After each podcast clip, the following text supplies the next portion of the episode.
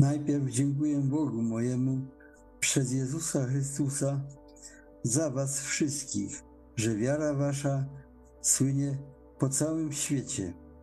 Świadkiem bowiem jest mi Bóg, któremu służę w duchu moim przez zwiastowanie Ewangelii Syna Jego, że nieustannie o was pamiętam.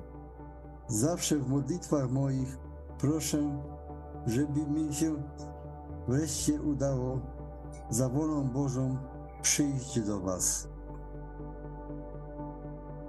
Po upływie trzech dni zwołał on przywódców Żydów, a gdy się zeszli, powiedział do nich: Mężowie bracia, nie uczyniłem nic przeciwko ludowi, ani zwyczajom ojczystym, a jednak wydano mnie w Jerozolimie jako więźnia w ręce Rzymian, którzy po przesłuchaniu chcieli mnie zwolnić, ponieważ nie byłem oskarżony o coś, za co należałoby karać śmiercią. Ale pragniemy usłyszeć od Ciebie, co myślisz, gdyż wiadomo nam o tej sekcie, że wszędzie jej się sprzeciwiają.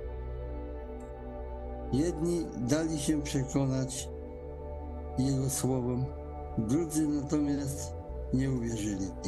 Nie mogąc dojść z sobą do zgody, zaczęli się rozchodzić, gdy Paweł rzekł jedno słowo. Dobrze Duch Święty powiedział do ojców waszych przez proroka Izajasza, mówiąc Idź do ludu tego i mów.